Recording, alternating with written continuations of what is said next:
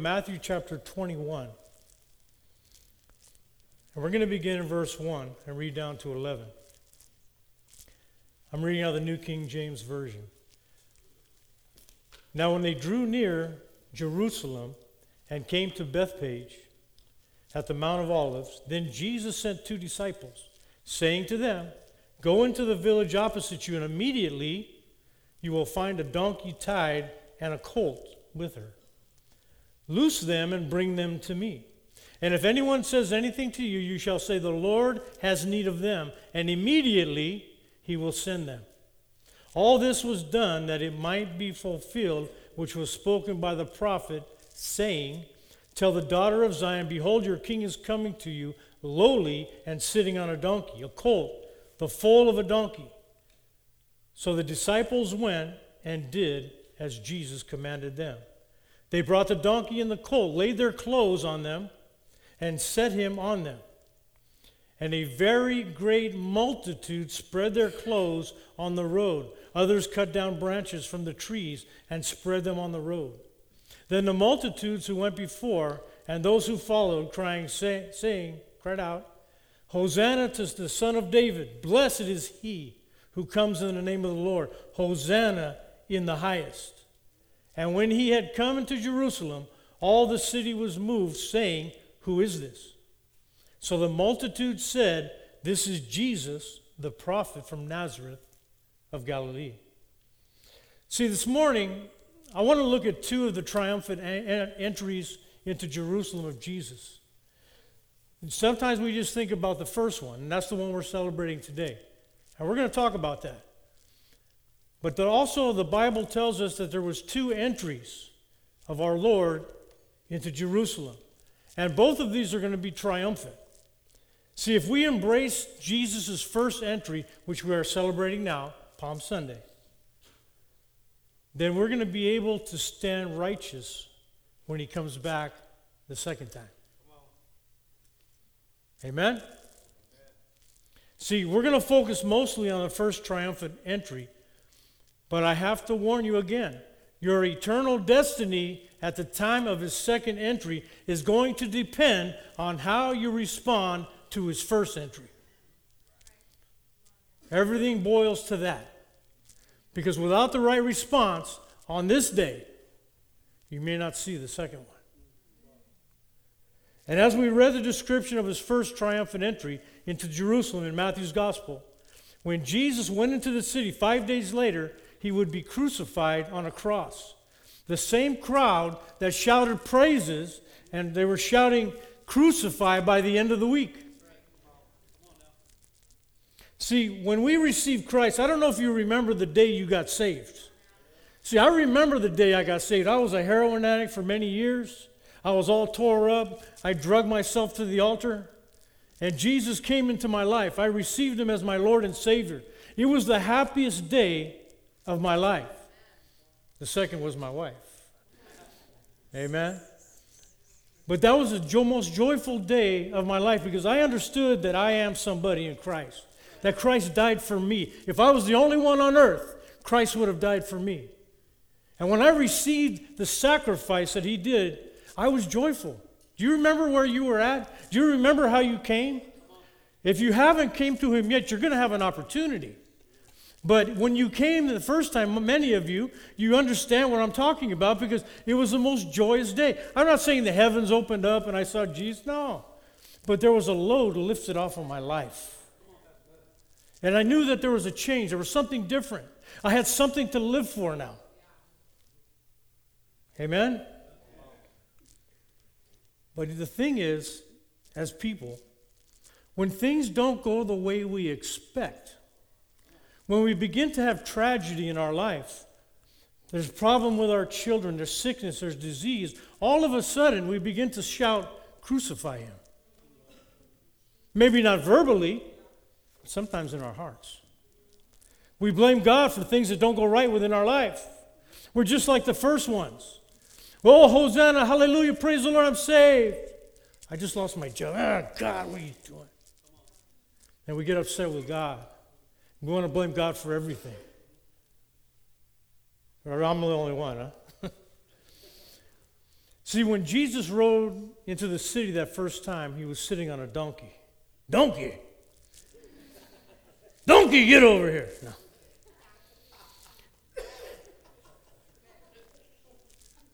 See, he made his first triumphant entry not as a king, but as a servant. As a servant who would give his life on the cross. Even though his name is Yahweh, and the Yah stands for God who rides on the heavens, in other words, God is not bound by space or time. He always was, always is. He created everything, everything was created for him and with him. Yah rides on the heavens. Here he comes on a donkey. Donkey! I said it because my daughter likes it. Amen. See, he came as Emmanuel, God with us. He gave up everything in heaven. He gave up being with his Father. See, sometimes we don't understand the sacrifice he made just by coming to earth alone, let alone the cross. But just by leaving his heavenly Father and all his creation, all the universes that are created that we have no, idea about, and we won't until that day. But if we take it lightly, what he really did. Emmanuel. God with us. Keep in mind, and we're going to read from Revelation about his second triumphant entry. See, he's the same king coming again to the same spot on the earth, but, but this second entry is going to be much different than the first. If you have Revelation 19, we're going to begin to read from verse 11. Now I saw heaven open, and behold, a white horse.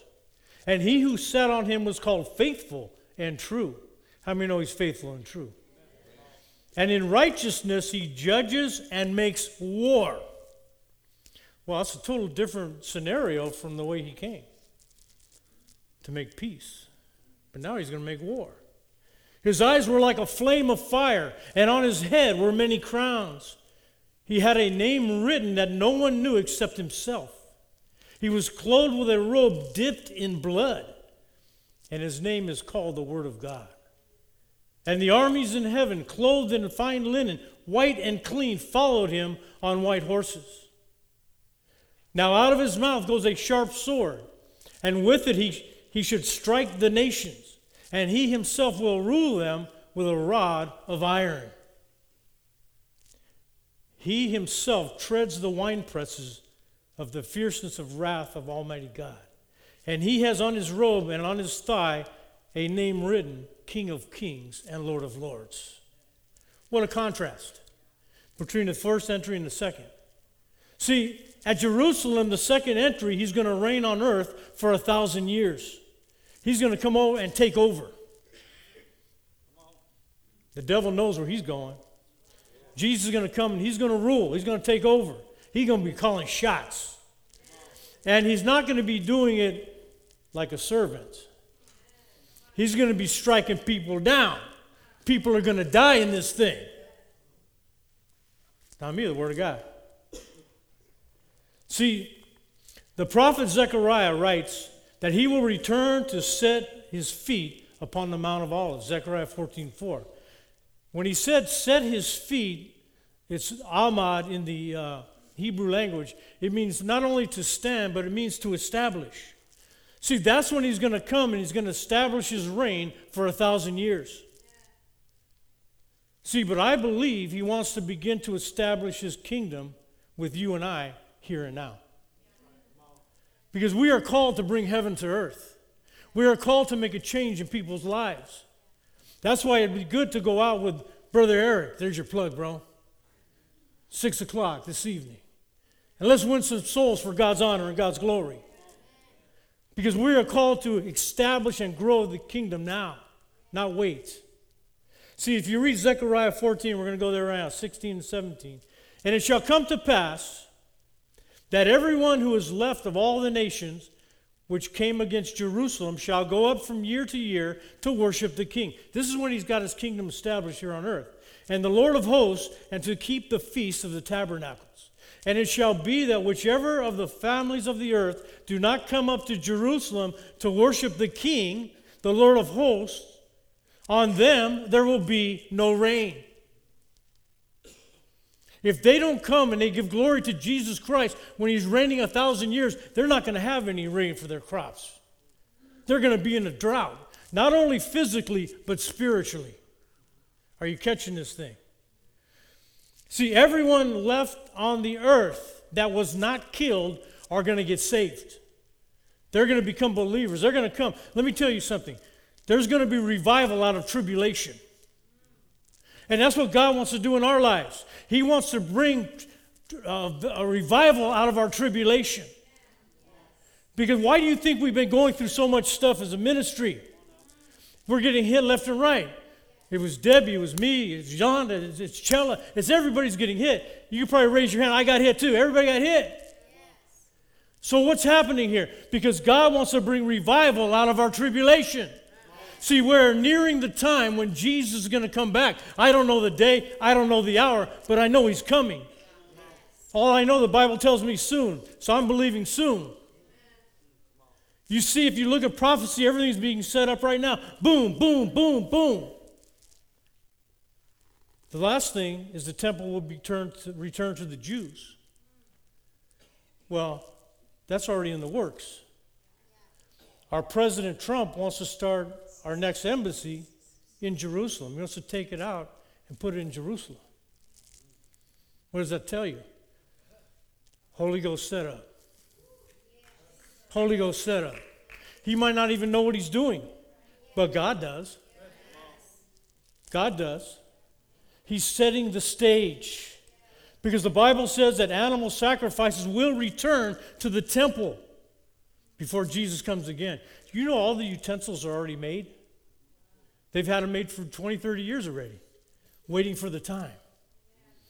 And as soon as that gets established, boom! Are you going to be ready? The Bible said everyone left on the face of the earth will come together yearly for the Feast of Tabernacles. See, that means they bring their first fruits to show their worship and their gratefulness to Jesus Christ. Whoever doesn't do that and celebrate before the Lord, the rain stops. The blessings stop. How many of you want to be blessed? I want to be blessed. See, that's why we bring our first fruits with a heart of gratitude as worship to the King of Kings and the Lord of Lords. See, when we come and we bring our first fruit and we say, Lord, this is yours, and we bow before the King, let me tell you, you're going to live a blessed life. You're going to have a blessed life. See, some Christians, man, they miss that.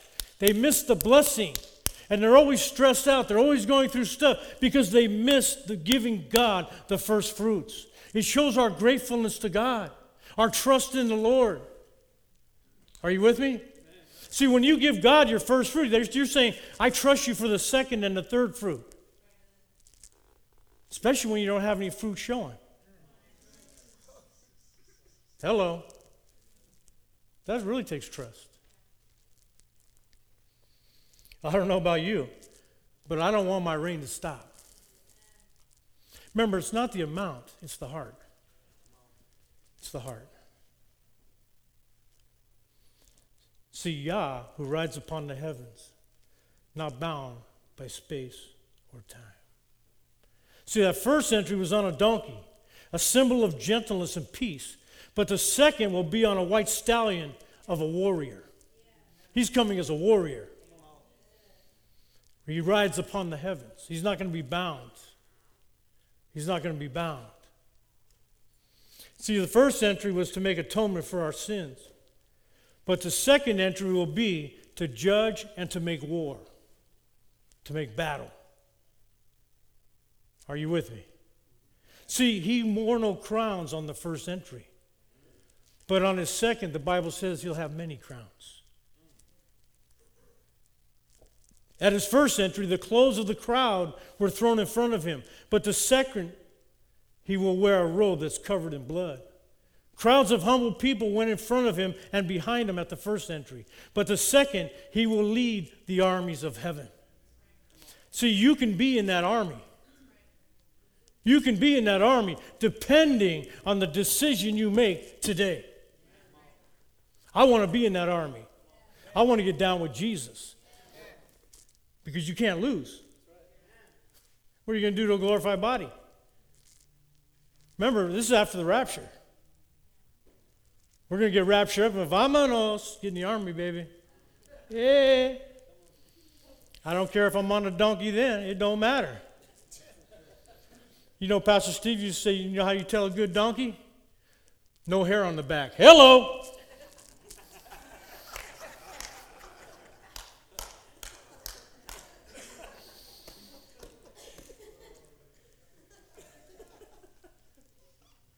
We're laughing at. Some of you guys got it too. You're just in denial. Got comb overs and all this stuff. Forget about it. See, your decision on the first entry will determine your position on the second. See, he came to his own people that first time to be crucified. But he'll come the second time to strike the nations and rule with a rod of iron. When he came that first time into the city, they announced him as Jesus from that insignificant town of Nazareth. But when he comes the second time, he will be the King of Kings, the Lord of Lords. His name will be the Word of God. The Bible says at his second coming, every eye will see him, even though, even they who pierced him. Revelation 1 7. Everyone here today will see him on that day. You'll see him, and I'll see him. Every eye, living or dead, sinner or saint, everybody's going to see him. Every atheist will see him. Every atheist will be a believer. Because they're going to bow down just like everybody else. You guys catching something here? It's better to bow down before that time.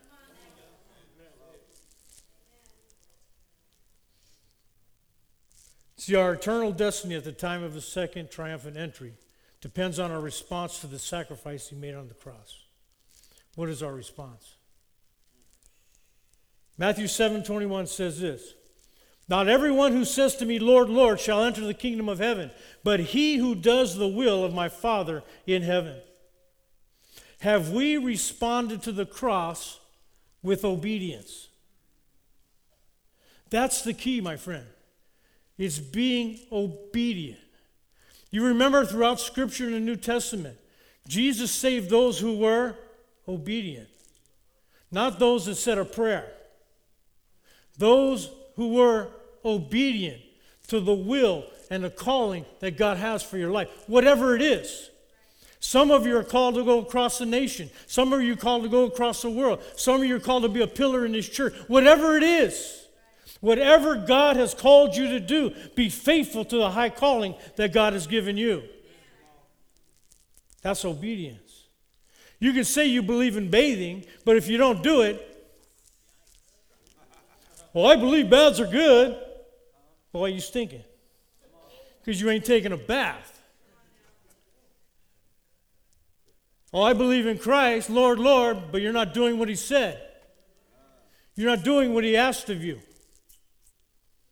It's very important we get this in our spirit. It's about being obedient. How can you say you believe but you don't obey? Let me tell you something some people are going to get all tripped out here. Sin does not send you to hell, disobedience does. Jesus died for our sin, He took away our sin on the cross. That doesn't send you to hell. It's disobedience to the heavenly calling that God has given you. Ooh! Write that down. Tattoo it on your arm so you don't forget. Do what you got to do.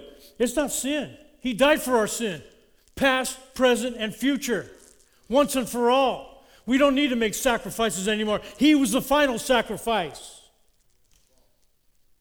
It's obedience. See, following the will of God is speaking of obedience to his purpose within our life. See, that's why we can't take his sacrifice lightly. We can't just take it lightly. Like, oh, okay, some, some, some old dude died a long time ago, went on a cross. Oh, yeah, okay. No. Did it for you and I. How many seen the Passion of the Christ? It was pretty brutal what they did, how they beat him, huh? But you know, that wasn't really accurate. They beat him worse than that. A lot worse than that. And Isaiah talks about by his stripes we are healed. If you look in the Hebrew language, that stripe is singular. In other words, they took all the skin off his back. And he still carried the cross for you and I. They beat him. He was naked. He didn't have a little thing on. No. They, they humiliated him, plucked out his beard, punched his face. He was unrecognizable. He did that for you and I. And we're going to take that lightly? No, we can't. See, this morning we remember that sacrifice together. I want to look at four things quickly as we look at the first triumphant, triumphant entry. That was my opening.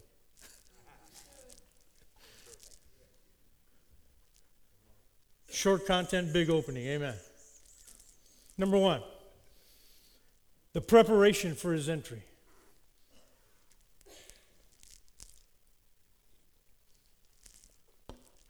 Matthew tells us in verse 1, where we read, Now when they drew near to Jerusalem and came to Bethphage at the Mount of Olives, then Jesus said, sent two disciples. Now, I want you to get this in your spirit here. The greatest events in history happened in a very small part or portion of the earth. Okay? Jesus cleansed the temple. He went in there, turned over the tables, said, This is my, my father's house, a house of prayer, right? He taught in the temple. He was betrayed in the Garden of Gethsemane. He was tried, beaten, crucified at Calvary, buried, and resurrected, and even ascended to heaven from the Mount of Olives. And one day he's going to return his feet to the same exact location. With all these earth shaking events, it happened in an area less than one mile. Less than one mile. Everything that happened right there. Boom. Even the, the only significant thing about that little village of Bethphage, and I, I mean, if we didn't hear this in this part, portion of Scripture, we wouldn't even know where it's at. It was a tiny village. Was that's where he got the donkeys. That's where he sent his disciples to get the donkeys. Even the name Bethphage is very insignificant. It means house of unripened figs. Who wants an unripened fig? That is like the worst name of a city I've ever heard. Amen? Besides Fresno. I'm just kidding. I'm just kidding.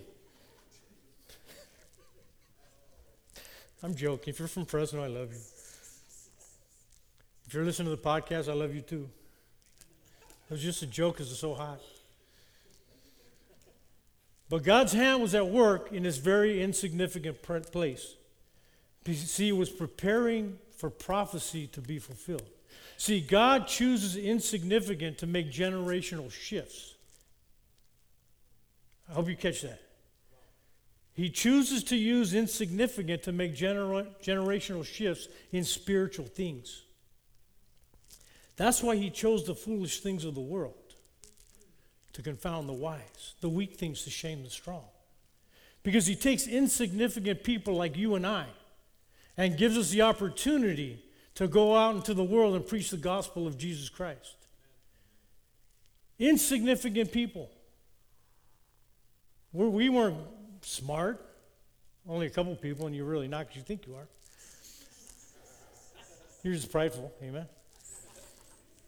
We don't have degrees and doctorates and all that. Except for maybe Paul. I don't know.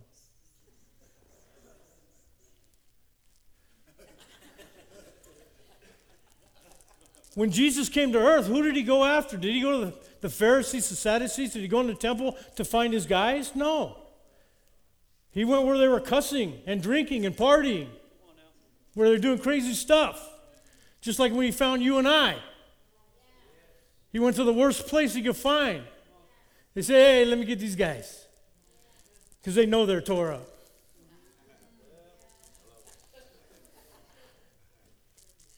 There's no disputing that. When God came into our lives, we were nothing. We know we were nothing. We know without God we're nothing. We can do nothing without God. We already understand that. Amen? He chose the foolish things. See, first we notice the disciples did not have to look for the animals. Did you see that? He already had them ready, had them prepared. He's saying to them, Go into the village opposite you, and immediately, everybody say immediately, you will find a donkey tied and a colt with her. Loose them and bring them to me. Seeing the animals, like Jesus said, must have given the disciples confidence to steal them. Because really, that's kind of what they did. They were boosting some, you know, vehicles at the time. don't go steal a car and say Jesus told me to. Okay, don't do that. But that's what they did. They were boosting. So they took them. But let me tell you something about being obedient to Christ. It builds confidence in your life. Whenever you're obedient to the call of God, when God says, I'm going to send you someplace, like I'll give you an example in my own life. When I went to the Philippines, I didn't know what I was doing. I didn't know where I was going. I, I didn't know what to expect. You know, I brought toilet paper because, yeah, who knows? I thought I was going to be with the monkeys or something. I had no idea. I had no idea. But I knew God spoke to my heart. I am sending you here. So I went. And I ended up staying for 18 years because that's what God told me to do. It builds confidence in your life. But when you're disobedient to the call of God, the opposite begins to happen. And you lose your confidence, you lose your courage, and you're afraid. That's what happens when we sin, because we miss the mark of God. And all of a sudden, we used to have that boldness, but we're, we're doing our little secret sin, and all of a sudden we find out, ah, I'm afraid to go tell somebody about Jesus because there's sin in my life. And believe me, you get around some demon possessed people, they're going to pull your covers. I remember we were casting a devil out a few years back, and the guy that was with us, he had secret sin. And all of a sudden, the devil looked at him and said, I know what you're doing. And he began to voice what the guy was doing. Because yeah, I could tell when he started praying in tongues, he was going yabba dabba doo. And as soon as I heard yabba dabba doo, I said, Here's Fred Flintstone. We're out of it. We're done. So I said, Hey, go outside, man. The devil's going to jump in you. Get out of here. But we, we, she got delivered. She's delivered to this day. So if you're ever praying with somebody and you hear yabba dabba doo, Tell them to go with Barney Rubble. Tell them, get out of here. We got business to take care of. See, the second, we see that they were allowed to take the animals. Verse 3 And if anyone says anything to you, you shall say, The Lord has need of them, and immediately he will send them. There must have been some kind of arrangement. I don't know what it was, but there had to be something going on there between Jesus and the guys that owned, whoever owned the donkeys. If you don't believe me, try breaking into somebody's car. And the owner of the car comes out and say, "Well, the Lord has need of it," and see if they give you the keys.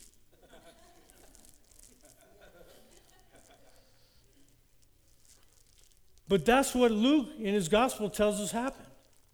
See, Matthew tells us that this was done that it might be fulfilled, which was spoken by the prophet.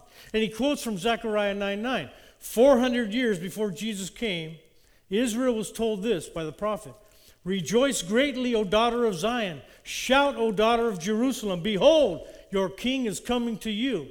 He is just and having salvation, lowly and riding on a donkey, a colt, the foal of a donkey. Donkey.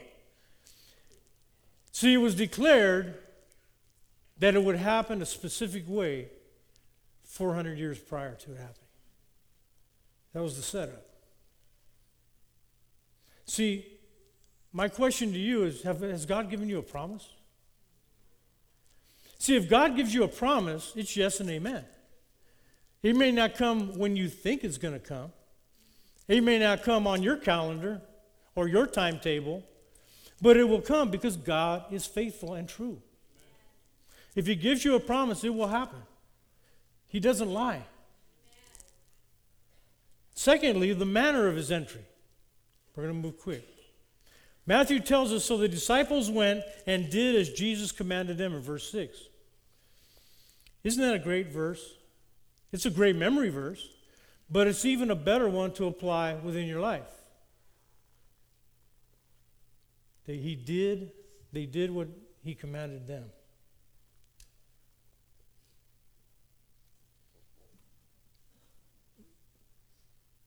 See, I can't help but think that the disciples were probably tripping as they brought those animals to Jesus because everything happened as he said.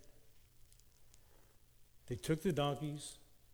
The guy said, Go ahead, no problem. Here's the keys.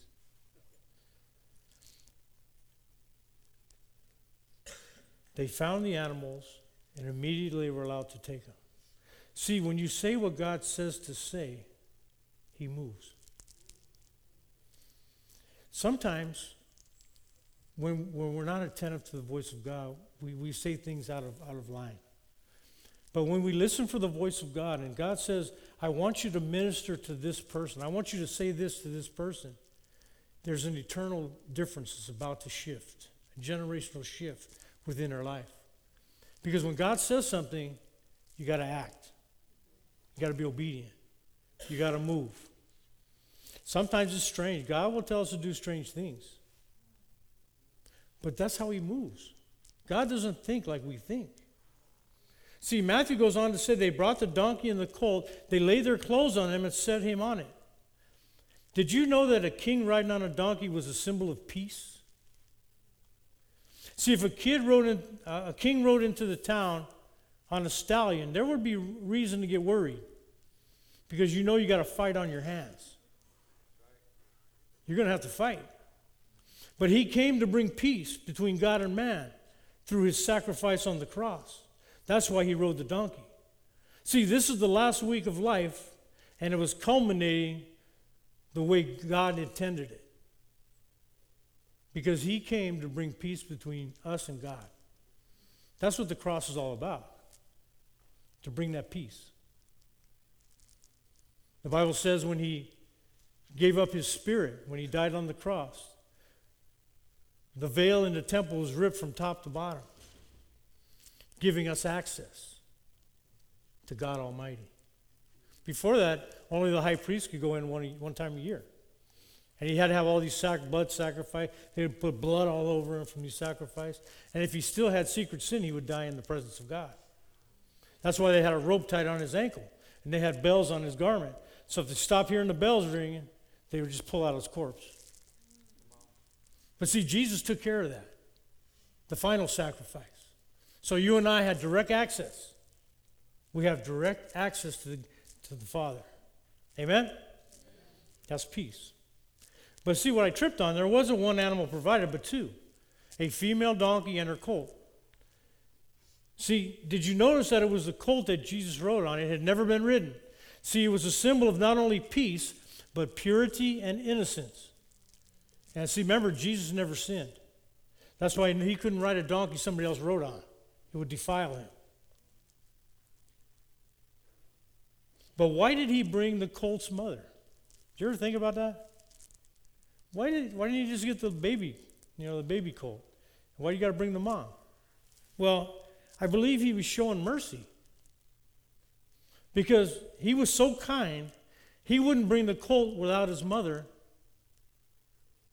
because he didn't want to hurt the mother by taking the baby away.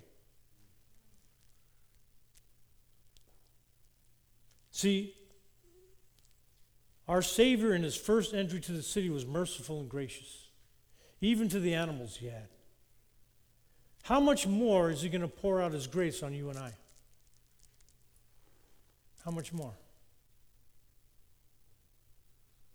See, sometimes we get into debate about, you know, we, we, we look at God like our earthly father sometimes. And we think God's like this and God's like, no, God is graceful. He's graceful. You know, we try to earn our way to heaven. You can't earn your way to heaven. That's why Jesus died on the cross. It was a sacrifice. See, we, we, we spend our whole time trying not to sin. Oh, if I sin, if I sin, if I sin. And we get dogmatic. This is sin and that is sin. Oh, you can't watch this, you can't watch that. Everything's, you can do anything, but not everything's beneficial.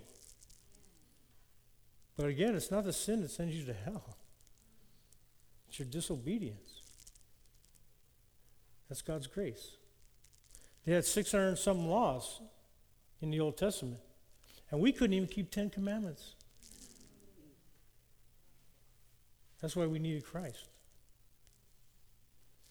Number three, let's look at the celebration at his entry, verse 8 and 9. And a very great multitude spread their clothes on the road. Others cut down branches from trees and spread them on the ground. Then the multitudes who went before and those who followed cried out, saying, Hosanna to the Son of David. Blessed is he who comes in the name of the Lord. Hosanna in the highest. See, when the disciples laid their clothes on the colt for the Lord to sit on, they were doing what was right for a king. See, they would use an embroidered blanket to decorate the animal a king would ride on. But since they didn't have that, they used their cloaks instead. They were also told that a very great multitude spread their clothes on the road before the, the Lord. Verse 8, 8.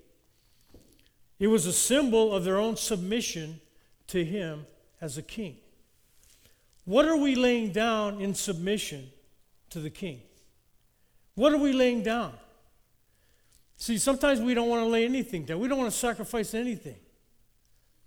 But here, he made the ultimate sacrifice for you and I, but we're not laying down anything for him. We just want to do our thing. And uh, we'll, we'll do our time in church. We'll come on Sunday, maybe we'll come on Thursday, maybe we'll go to a life group, maybe if I got time. But I'm not going to give. I'm going to give like a dollar. Here, take it, Lord. I'm not trying to get your money. That's not what I'm trying to do here. I'm trying to teach you how to sacrifice. Lay it down before God. What about your life? What about your life? He gave it to you. Without Him, you'd be dead or in prison or something, turning tricks somewhere. Beep. I knew it would happen. but it's true. That's the people we were before. And if we don't learn to sacrifice to the King of Kings and the Lord of Lords, we can go back to that lifestyle real easy. Because that's our old nature. That old nature keeps trying to come back and come back and come back. But the more we learn to sacrifice for Jesus, that flesh becomes less and less and less and He becomes more within our life. What are you laying down for God? What are you willing to sacrifice for the King of Kings? See, we're told that others cut down branches from the trees and spread them on the road. See, John in his gospel tells us these were, these were branches of palm trees. In Scripture, palm, tree, palm branches are symbols of joy and victory for the people of God. That's when you live a life of submission to God. You live a life of joy and victory. Are you guys hearing this? Listen, when we get to heaven, we're worshiping, we're going to be worshiping Jesus, clothed in white garments, white robes. Guess what's in our hand? Palm branches. There's going to be palm branches in our hands. That's what the Bible says.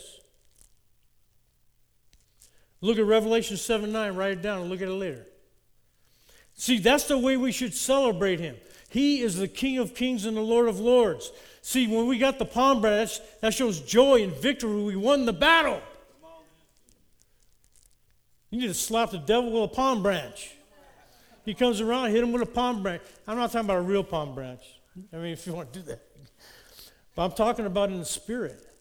Show the devil your joy, show the devil your victory.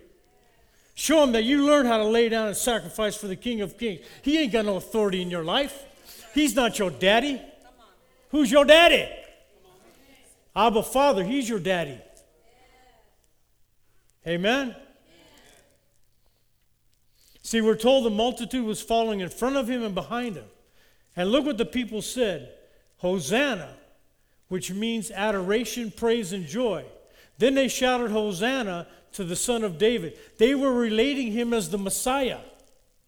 the one they've been waiting for. So the beginning of the week started good. They knew, oh, this is Messiah. This is the one we've been waiting for. See, when it comes to you and I, knowing what he has accomplished for you and I on the cross, how much more should we celebrate him? We should celebrate him every single day. We should submit to him as our Savior every single day. See, the last one is the reaction to his entry. Number four, verse 10. And when he had come to Jerusalem, all the city was moved, saying, Who is this? So the multitude said, This is Jesus, the prophet from Nazareth of Galilee. We're told that when he had come to Jerusalem, all the city was moved. But that translation in the Greek is not strong enough. It's not strong enough. The word itself means this the whole city was shaken and put into commotion. Let me tell you, when Jesus comes, things start shaking. When he don't just come quietly. When Jesus comes, he makes noise. See, that should be how what happens when we come. Because Jesus is in us, in you and I. When we go somewhere, there should be a shaking. The devil should be trembling because we got the power of Almighty God, the resurrection power within our life. We should cause a commotion. You can dance like Vince. Come on now, Vince. Yeah, you can do that. You can dance any way God created you to dance. But all you got to do is speak the name of God, Jesus Christ, and you begin to move in power. Let me tell you something. There should be shaking going on. The whole city Imagine this great crowd marching into the city, shouting and celebrating, singing hosannas to the Lord. It caused an uproar. It caused an uproar. See, we're told that people of the city were saying, Who is this? Not everybody was singing. Not everybody was singing. Matthew goes on to tell us a few verses later that the chief priests were furious with Jesus. See, sometimes religious folk don't like Jesus around because they want to keep Jesus in their own little box. This is how Jesus moves, right here. He doesn't move over there, he moves right here. Nah, my God is not bound by space or time. My God can do anything he wants to do, whenever he wants to do it. So sometimes when, when God begins to move, the religious folk go, Oh, what's this? What's going on here? They don't get it, they don't understand. God can do whatever He wants, whenever He wants, however He wants. He's God. He doesn't have a, oh, I do this this way and this that way. Oh, you got to, whatever you got to do. No. He shakes things up.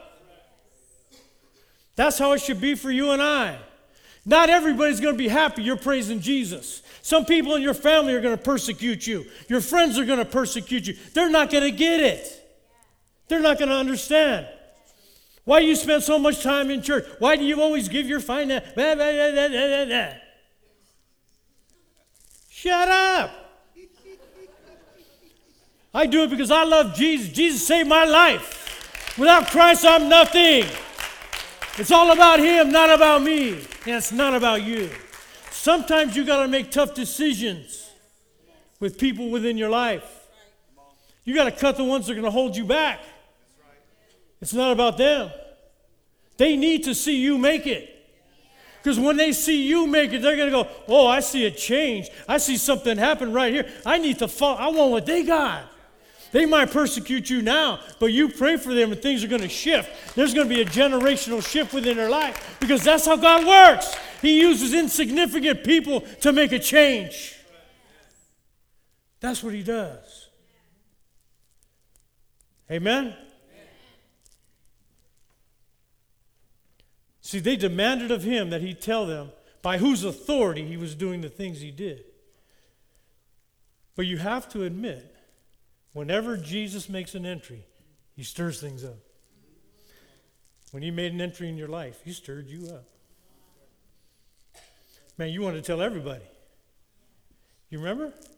I mean, if you had a real experience with God, you want to tell everybody. And sometimes you don't tell them right. Sometimes you begin to be a Pharisee Oh, that's sin, and this is sin. Oh, you're all in sin. Shut up. Let the Holy Spirit move in their life.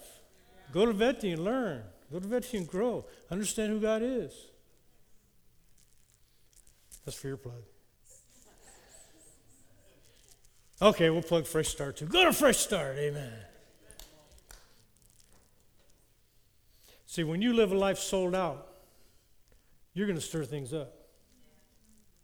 You know, we sing that song, I want to live a life. Son. I can't sing, so I'm not going to do it. But that's, that's her job.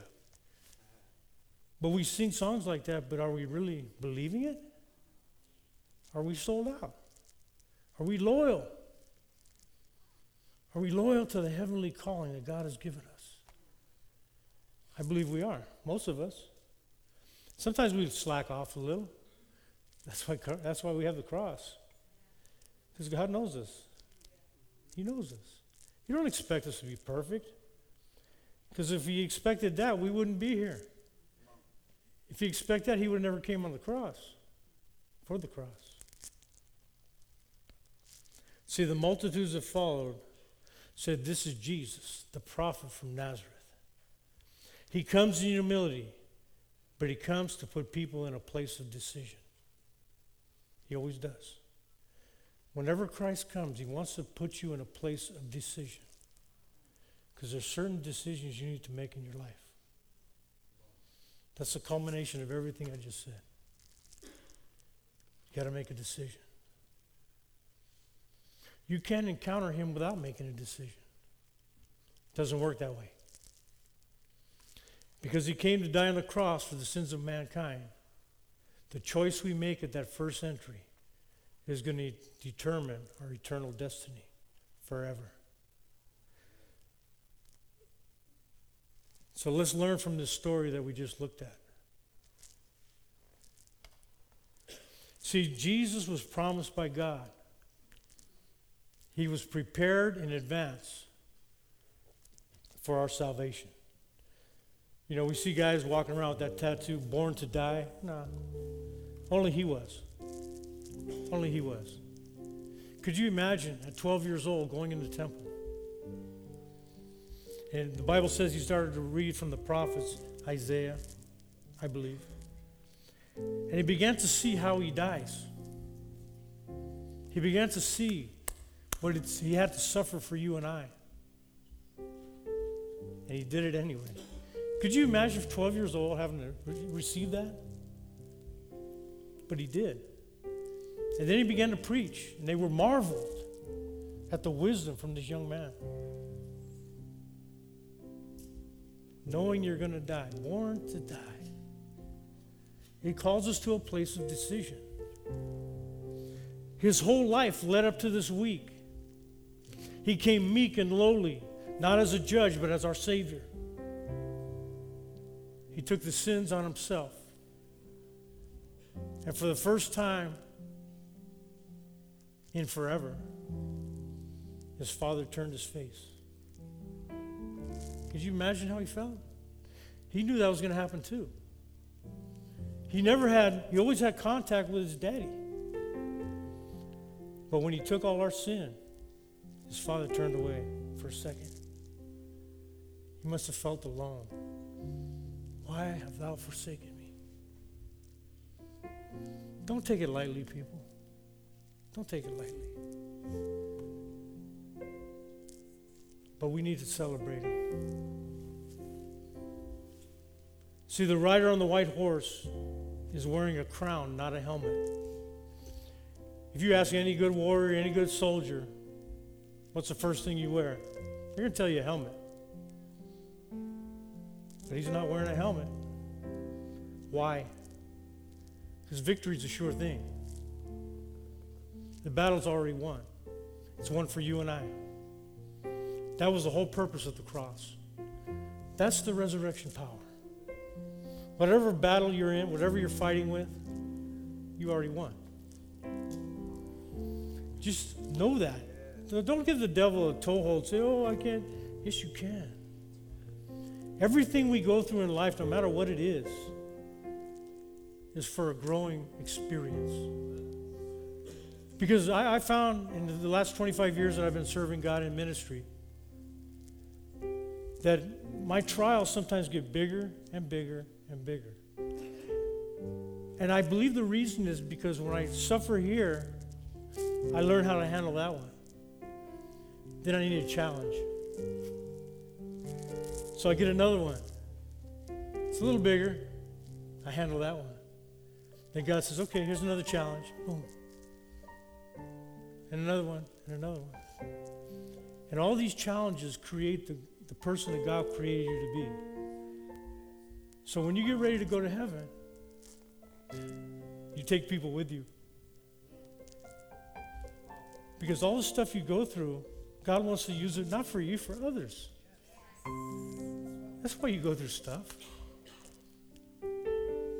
When I see your Facebook posts, start putting victory in there. I went through this, but Jesus took me out. I'm going through something here, but I know Jesus got my back. Start putting Jesus in your post. Give him the victory. He's given you the victory. It's a sure thing. See, the Jews missed the Messiah the first time because they were not looking for him. They were not looking. If you're not looking for the second coming, you might miss him. You might miss him. He's coming back. The Bible tells me so. Will you be ready? Will you be ready? Not everyone who says to me, Lord, Lord, shall enter my, the kingdom of heaven, but he who does the will of my Father. Let your Lord, Lord be accompanied by obedience. Let it be accompanied by obedience. So it's a decision time for you and I. We can encounter him without coming to a decision. You either put your trust in his sacrifice on the cross or you reject him. Only, that's the only choices. There's only two. You can't say, well, maybe later. There might not be a later. There might not be a later. What's your choice? Only two. Accept the sacrifice that he did on the cross for you and I in obedience. He'll take away your sin. It's a done deal. We already have the victory there. Or you reject him. It's up to you. I can't choose for you. If I could choose for you, you'd all be saved. You'd all be serving God. There's some of you that have been saved, but you kind of shrink back. You lost your obedience factor. You got comfortable. Your little job, your little house, your little this, little that. What about him? What about him? Let's all stand. I want to open up the altars. If God has spoken to your heart, I'm not going to point you out this one, this one. No. If God has spoken to you.